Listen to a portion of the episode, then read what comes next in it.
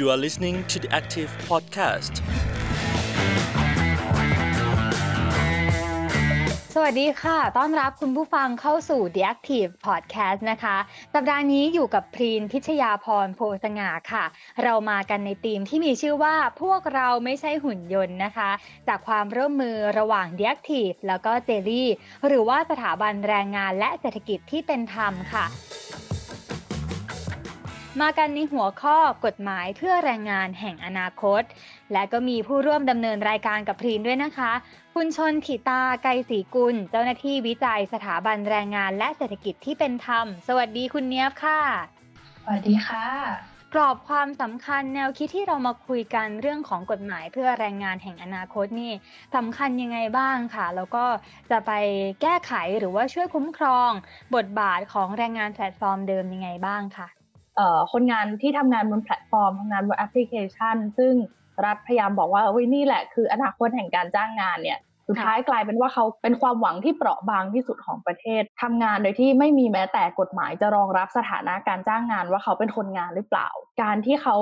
ไม่มีสถานะรองรับทางกฎหมายการที่เขาไม่ได้อยู่ภายใต้การคุ้มครองของกฎหมายฉบับใดเลยเนี่ย อันนี้มันเป็นผลดีผลเสียยังไง แล้วก็ถ้าเราจะเข้ามาช่วยเหลือคุ้มครองคนงานกลุ่มนี้เนี่ย มีอะไรบ้างที่เราจะต้องคิดถึงค่ะซึ่งในวันนี้นะคะ เราก็มีแขกรับเชิญพิเศษค่ะ อาจารย์ศักดินาฉัดกุลนะคะ นักวิจัยจากสถาบันเอเชียศึกษา จุฬาลงกรณ์มหาวิทยาลัยค่ะ และท่านก็ยังเป็นที่ปรึกษาสถาบันแรงงาน และเศรษฐกิจที่เป็นธรรมหรือว่าเจลลี่ด้วย สวัสดีค่ะอาจารย์ สวัสดีครับ ในฐานะที่อาจารย์ทำวิจัยเยอะมาก ๆ เลยค่ะ ณ เวลานี้อยากจะให้อาจารย์ช่วยสะท้อนให้ฟังสักนิดนึงนะคะว่าแรงงานแพลตฟอร์มเนี่ยต้องมีกฎหมายหรือว่ามีสวัสดิการมาคุ้มครองพวกเขาค่ะอาจารย์ การจ้างงานบนแพลตฟอร์มนี้ มีคนที่เข้ามาสู่การจ้างงานแบบนี้จำนวนเยอะมากขึ้นมากขึ้นเรื่อย ๆ เราเห็นกันเต็มบ้านเมือง แต่ว่าเรากลับรู้จักเขาเข้าใจเขาน้อย แล้วก็มีกฎหมายที่ ดูแลกำกับเขาเนี่ยน้อยจึงทำให้เป็นเรื่องใหม่นะครับเป็นเรื่องที่ท้าทายที่ทำให้นักวิชาการนักวิจัยหรือคนที่สนใจในปัญหาเหล่านี้ก็ต้องศึกษาทำให้เป็นเรื่องเก่าให้ได้ทำให้เราคุ้นเคยกับมัน เข้าใจปัญหาเขาสภาพความเป็นอยู่ของเขาเป็นยังไง เพื่อที่จะจัดการให้เกิดการจ้างงานแบบนี้เป็นการจ้างงานที่เป็นธรรม และเป็นอนาคตสำหรับคนในคนที่จะทำงานทั่วไป เพราะนี่คือรูปแบบของการจ้างงานในอนาคต แต่เราคงไม่อยากให้ การจ้างงานในอนาคตมีสภาพที่เป็นการกดขี่เอารัดเอาเปรียบในชีวิตที่เขาตั้งความหวังผูกไว้กับอนาคต พึ่งพิงให้เป็นอาชีพที่เป็นอนาคตที่ยั่งยืนมั่นคงไม่ได้อยู่ในขนาดนี้ครับ คุณเนียวคะถ้าพูดถึงวันนี้เรายังไม่มีกฎหมายคุ้มครอง ที่ชัดเจนเลย ไม่มีกฎหมายคุ้มครองแรงงาน สิ่งนี้มันจำเป็นยังไงบ้างคะถ้าย้อนกลับไปพูดถึงว่า แล้วแรงงานแพลตฟอร์มยังต้องเผชิญความท้าทายอะไรบ้าง คือปกติเวลาที่เราพูดถึงกฎหมายที่จะมารองรับการทำงานแบบนี้เนี่ยมีหลายคนที่กังวลเนาะว่าการออกกฎหมายมันจะทำให้คนงานเหล่านี้ขาดความเป็นอิสระหรือเปล่า จะทำให้เขาต้องมาแบบตอกบัตรแปดชั่วโมงทำงานเหมือนพนักงานในโรงงานทำงานพนักงานในออฟฟิศอะไรอย่างนี้หรือเปล่า แต่จริง ๆ แล้วเนี่ยเราเข้าใจว่าคนน่าจะมีภาพจำจากความคือถ้าพูดถ้าพูดเล่นๆกับคุณปรีนะคะก็คือคำว่าอย่าอย่าหาทำของรัฐอะไรเงี้ยค่ะ ที่ ออกกฎหมายแบบอะไรก็ไม่รู้ที่แบบเราเรามองว่ามันมันไม่ได้ตรงใจกับคนงานเนาะแต่ว่าอยากให้ภาพของกฎหมายที่เอ่อที่ล้มเหลวของรัฐในปัจจุบันนะนะคะมันทำให้เราสิ้นหวังมันทำให้เราไข้เขวในการทวงสิทธิ์ต่างๆ ที่เราควรจะได้ตามกฎหมายค่ะ ตอนนี้มันเริ่มมีความพยายามในการออกกฎต่างๆเนาะอย่างเช่น ของกรมขนส่งอะไรเงี้ยค่ะ ที่มีการจำกัดไอ้พวกขนาด ของกล่องรับ Delivery อาหารอะไรพวกนี้ค่ะ ซึ่งที่ผ่านมามันเป็นกฎของการควบคุมทั้งนั้นเลย มันไม่มีกฎของการคุ้มครอง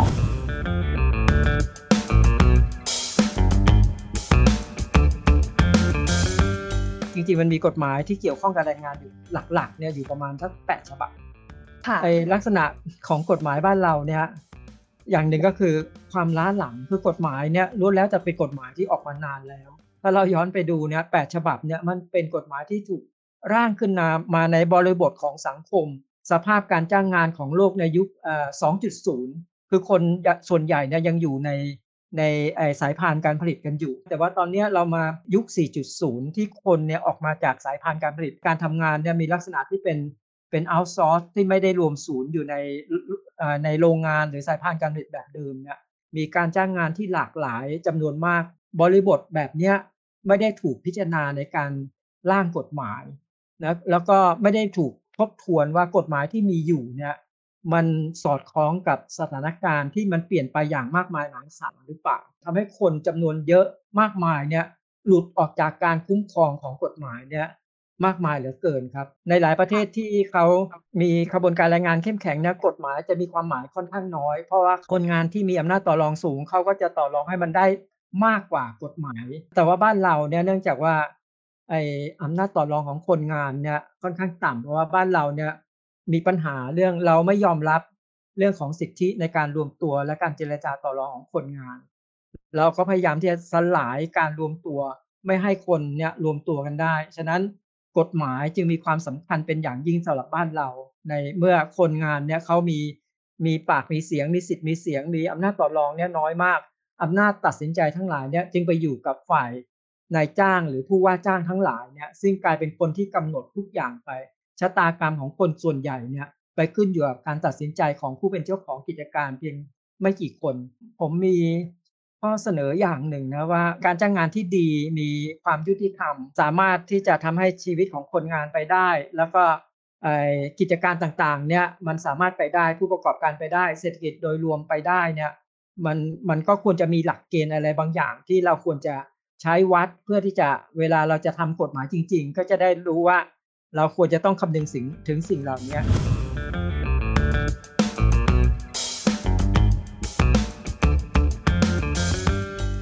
การแก้ไขปัญหาสิทธิแรงงานแพลตฟอร์มมันมีอยู่หลายวิธีมากที่ใช้ในต่างประเทศนะคะ มีทั้งการ ส่งเรื่องฟ้องศาลเนาะมีทั้งการประท้วงเป็นเคส by เคสไป มีทั้งการร่างกฎหมายเหมือนที่อาจารย์ได้พูดถึงทีนี้เนี่ยในต่างประเทศเนี่ยมีการร่างกฎหมายใหม่คล้ายๆ กับที่อาจารย์ตั้งเป้าไว้เนี่ยกฎหมายเหล่านั้นเนี่ยพูดถึงสิทธิของแรงงานแพลตฟอร์มยังไงบ้างคะในประเทศที่เจริญแล้วมีกฎหมายที่ดีเนี่ยเขาไม่ได้มีความจำเป็นที่ต้องไปร่างกฎหมายเพราะกฎหมายที่มีอยู่เนี่ยมันก็ครอบคลุมแค่ว่าไปตีความซะให้ถูกต้อง เพราะว่าการจ้างงานแบบใหม่เนี่ย มันพยายามที่จะเลี่ยงเลี่ยงกฎหมาย เช่นในสเปนหรือเมื่อต้นปีนี้ประเทศที่อังกฤษคนขับอูเบอร์เนี่ยสู้กันมา 5 ปีนะฮะในตั้งแต่ศาลชั้นต้นจนกระทั่งศาลฎีกาเขาก็ชนะ แต่ว่าชนะแบบที่มันก็ยังไม่ได้ถึงที่สุด เพราะว่าศาลก็วินิจฉัยว่าเป็นเป็น worker ซึ่งก็ยังไม่ใช่เป็น employee ซึ่งมันจะทำให้นายจ้างรับผิดชอบแค่บางส่วนแล้วแต่ว่าบางประเทศเนี่ยเขาสามารถชนะให้ นายจ้างนะมีสภาพเป็นนายจ้างจริงๆนะในอิตาลีรู้สึกว่าเขากำลังร่างกฎหมายกันอยู่นะผมไม่แน่ใจว่าเสร็จแล้วในในมาเลเซียนะก็เป็นความคิดที่เริ่มของมาเทียเองก็เมื่อเมื่อตั้งแต่ปีที่แล้วแล้วก็บอกว่าควรจะมีกฎหมายเฉพาะนะแต่ว่าผมก็ยังไม่เห็นว่าประเทศไหนเขาทำกฎหมายเฉพาะ แต่ว่าบ้านเราเนี่ยผมยังเห็นด้วยว่ามีความจำเป็นที่จะต้องทบทวนกฎหมาย อย่างจริงจังเพื่อที่จะให้ ไม่มีใครสักคนที่เป็นคนทำงานเนี่ยต้องหลุดออกจากการคุ้มครองของกฎหมาย ไม่ว่าเขาจะอยู่ในสภาพการจ้างงาน รูปแบบการจ้างงานแบบไหนก็แล้ว แต่กฎหมายก็ควรจะต้องเข้าไปคุ้มครองเขาแบบบ้านเราเหมือนกันว่าถ้าสมมติว่าคุณมีฐานะเป็นนายจ้าง ก็ต้องรับผิดชอบตามกฎหมายคุ้มครองแรงงาน ส่งค่าประกันสังคม เงินประกันสังคมผมมาตรา33นะแต่ว่าบ้านเราเนี่ยเขาก็ปฏิเสธว่าเขาไม่ใช่นายจ้างเขาบอกว่าเป็น partner แต่ถ้าเราไปดูเนี่ยกฎหมายเก่าแก่มากแล้ว ซึ่งก็ควรจะแก้ก็คือประมวลกฎหมายแพ่งและพาณิชย์เนี่ยดู2 อย่างก็คือเรื่องการจ้างแรงงานหรือการจ้างทำของนะซึ่งมันก็มันก็กว้างเกินไปแล้วกฎหมายก็เก่าตั้งแต่เขียนไว้ตั้งแต่ก่อนเปลี่ยนแปลงการปกครอง 2475 แล้ว กรณีของพี่น้องที่เป็นไรเดอร์เนี่ยปกติการจ้างทำของเนี่ยนายจ้างเขาจ้างเราแล้วเขาก็คาดหวังที่จะได้รับผลลัพธ์โดยที่ไม่ไปดูระหว่างทางว่า คนที่รับจ้างเนี่ยเขาจะทำอะไร แต่ต้องส่งงานให้ตามนั้น แต่ว่าถ้าเราดูลักษณะของการจ้างงานบนแพลตฟอร์มเนี่ยปรากฏว่านายจ้างมีฐานะที่เข้าไปอยู่ในกระบวนการ คุณต้องแต่งตัวต้องใช้ของนู่นต้องอะไรเนี่ย หลายคนเขายืนวันว่าเขาเนี่ยเป็นลูกจ้าง เพราะว่าเขาถูกลงโทษได้ เพราะว่าถ้าไม่ใช่เป็นลูกจ้าง คุณจะมาลงโทษเขาได้ยังไง ตอนนี้มันมีการร่างกฎหมายที่กำลังอยู่ในสภาอยู่สองฉบับ ซึ่งสำคัญแล้วเกี่ยวข้องกับ พี่น้องที่ทำงานจ้างงานบนแพลตฟอร์มนะฉบับหนึ่งก็คือกฎหมายแรงงานสัมพันธ์ปี 18 ซึ่งเป็นกฎหมายเก่าแล้ว มันกฎหมายแรงงานสัมพันธ์ปี 18เนี่ยมันจะว่าด้วยเรื่องของความสัมพันธ์ระหว่างคนที่ทำงานร่วมกันนะกฎหมายปี 18เขาจะเน้นเรื่องของการเป็นนายจ้างกับลูกจ้าง แล้วก็กฎหมายฉบับนี้จะรองรับเรื่องของสิทธิในการรวมตัวเจรจาต่อรอง รับรององค์กรของคนงานให้มีสถานะเป็นนิติบุคคล รับรองข้อตกลงเหล่านั้นนะให้มีสภาพบังคับใช้ตามกฎหมาย แต่บ้านเราเนี่ยกฎหมายฉบับเนี้มันไม่ได้ครอบคลุมถึงแรงงานที่ไม่มีสถานะเป็นนายจ้างลูกจ้างที่ชัดเจน แบบแพทแบบคนงานแพลตฟอร์มเนี่ยก็จะหลุดออกจากจากกฎหมายนี้แต่แต่ในร่างกฎหมายที่รัฐบาลกำลังทำอยู่เนี่ยก็ละเลยนะก็ไม่ได้เอาประเด็นของรูปแบบการจ้างงานที่เปลี่ยนไปแบบนี้เข้ามาพิจารณาในกฎหมายที่กำลังอยู่ในสภา อีกฉบับหนึ่งชื่อว่ากฎหมายส่งเสริม และพัฒนาคุณภาพชีวิตของแรงงานนอกระบบ อันนี้ก็น่ากลัวที่สุด เพราะว่าเขาคือฝ่ายกฎหมายของ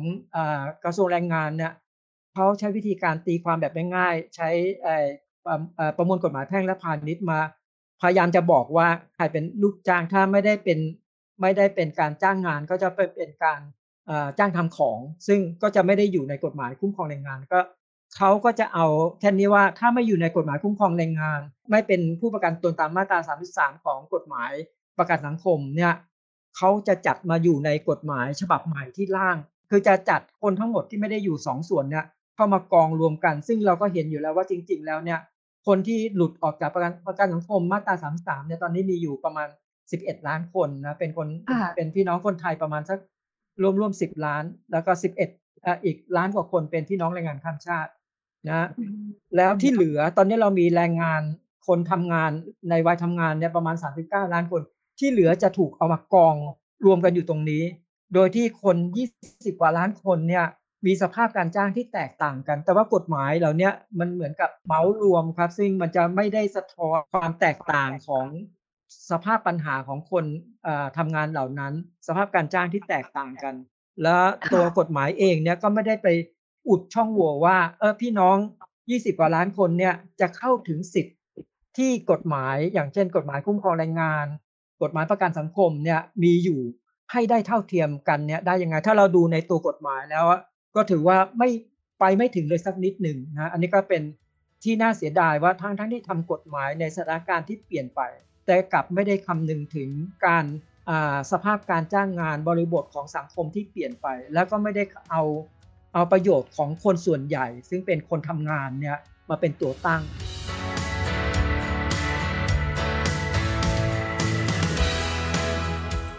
เรียนถามอาจารย์นิดนึงค่ะว่าถ้าหากจะมีข้อเสนอในแง่ของการทำกฎหมายขึ้นใหม่ แต่ให้ประโยชน์ในแง่ของความแตกต่างในหน้างานของแต่ละกลุ่มแรงงานด้วยค่ะอาจจะยกตัวอย่างเป็นของแรงงานแพลตฟอร์มนี่แหละค่ะอาจารย์ควรจะต้องพิจารณา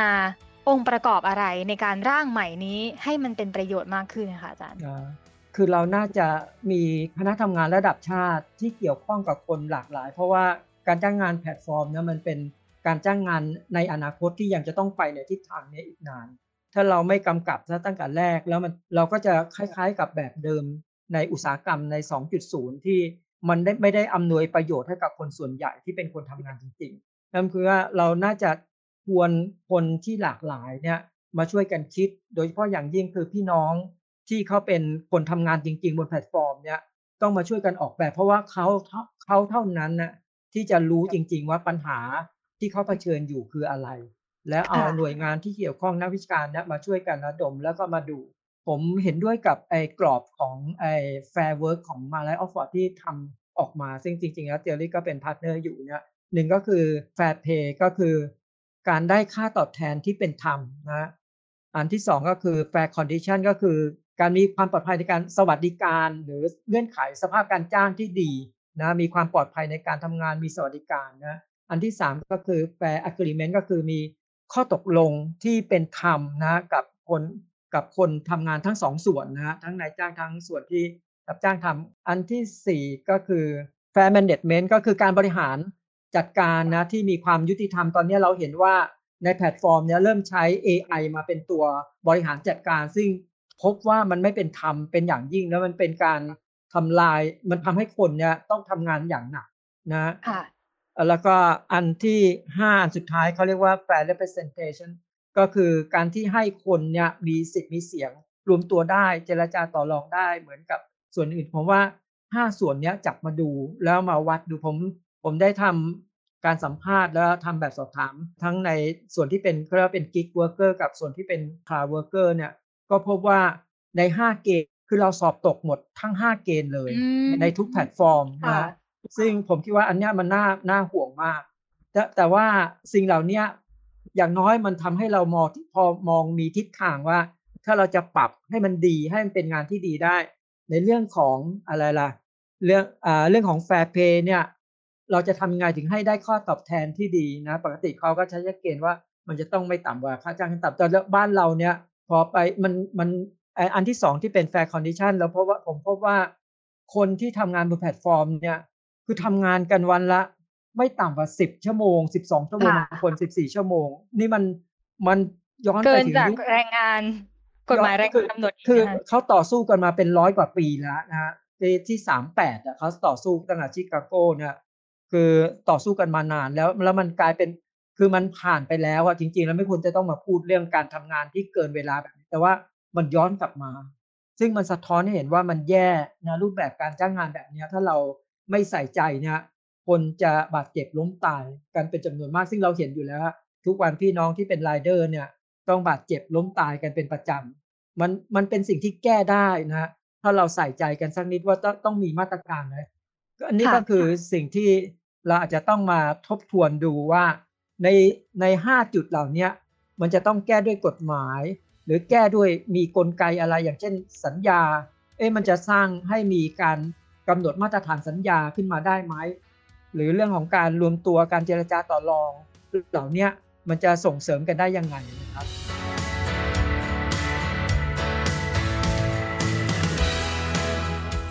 อย่างแรกเลยที่เราคุยกันมาทั้งหมดทั้งมวลเนี่ยก็คือว่าถ้าไม่มีส่วนร่วมในการนำเสนอหรือว่าสะท้อนปัญหาก็ไม่นำไปสู่กฎหมาย ที่จะกลับมาคุ้มครองแรงงาน หรือว่าแก้ไขปัญหาเดิมที่มีอยู่ด้วยนะคะใช่ค่ะ ก็จะไม่นำไปสู่กฎหมายที่เราต้องการมาคุ้มครองตัวเราเอง แต่ใน movement ของการพยายามผลักดันด้านกฎหมายเนาะก็เราก็พูดกันมาตลอดว่ามันก็ยังมีเหมือน ความไม่ชัดเจน ความไม่แน่ใจในในหมู่ของประชาชนว่า เออแล้วกฎหมายที่จะออกมา เอ่อเนี่ยค่ะ มันมันจะมีประโยชน์กับคนงานยังไงอะไรเงี้ยอยากให้อาจารย์ให้ภาพว่าถ้าสมมติว่าคนงานแพลตฟอร์มเนี่ยมีกฎหมายคุ้มครองที่ตัวเองต้อง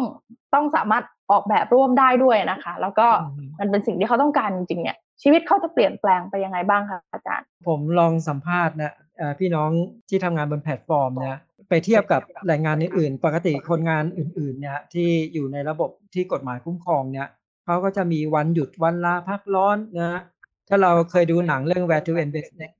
ของของไอ้ไมเคิลมัวเราจะเห็นว่าประเทศที่เขากระบวนการแรงงานเข้มแข็งเนี่ยเขาคนงานก็จะมีสวัสดิการที่ดีได้วันหยุดลาพักร้อนบางประเทศ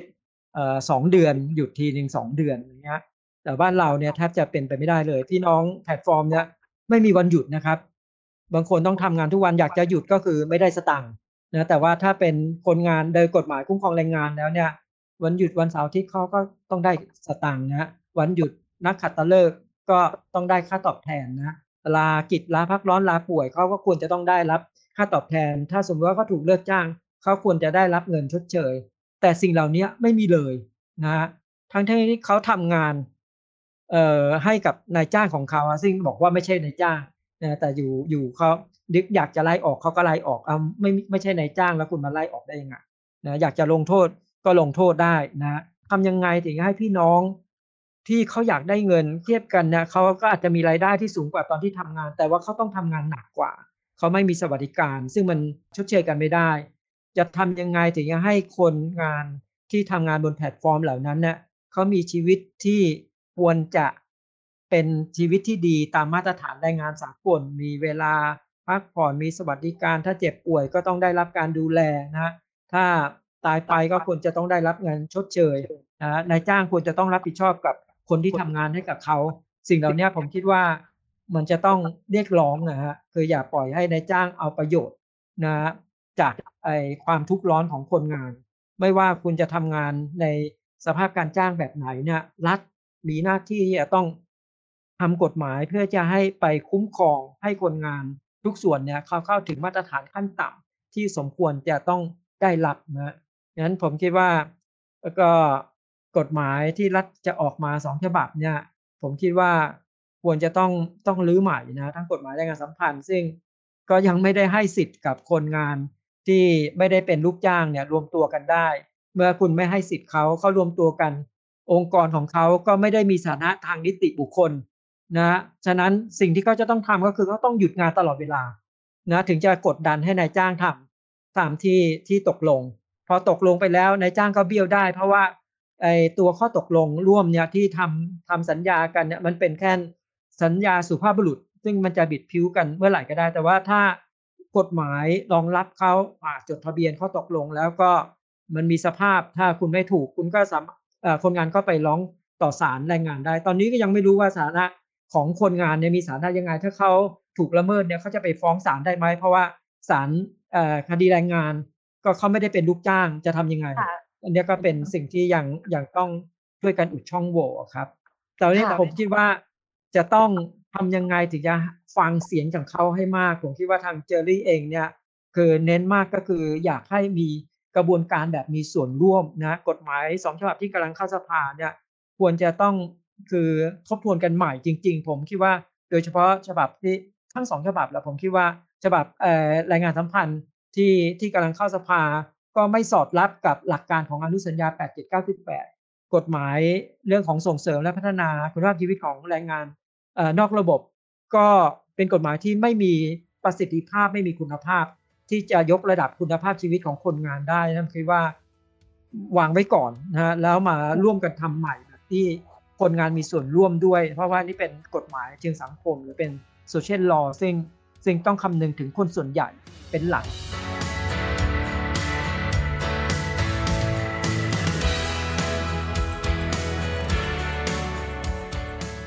คุณผู้ฟังนะคะที่อาจจะเป็นคนงานเนาะคนงานบนแพลตฟอร์มเนี่ยค่ะก็อยากจะให้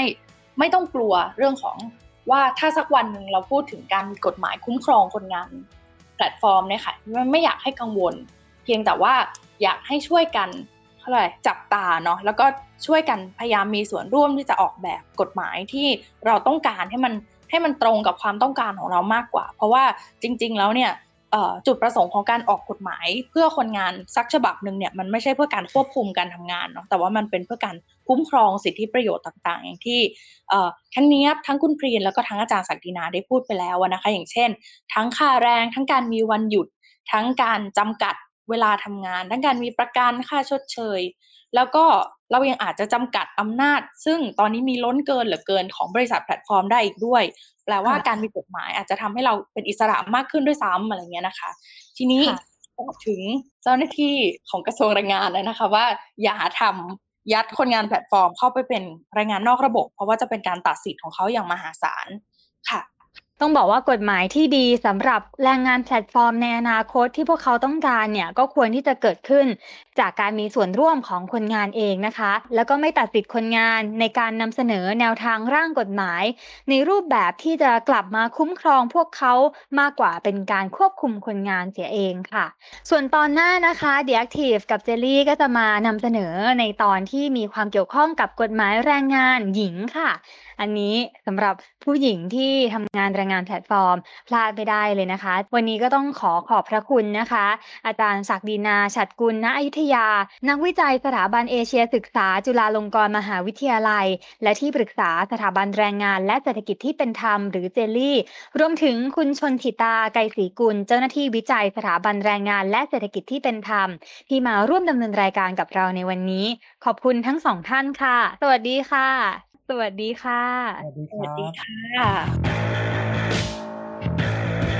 You are listening to the Active Podcast.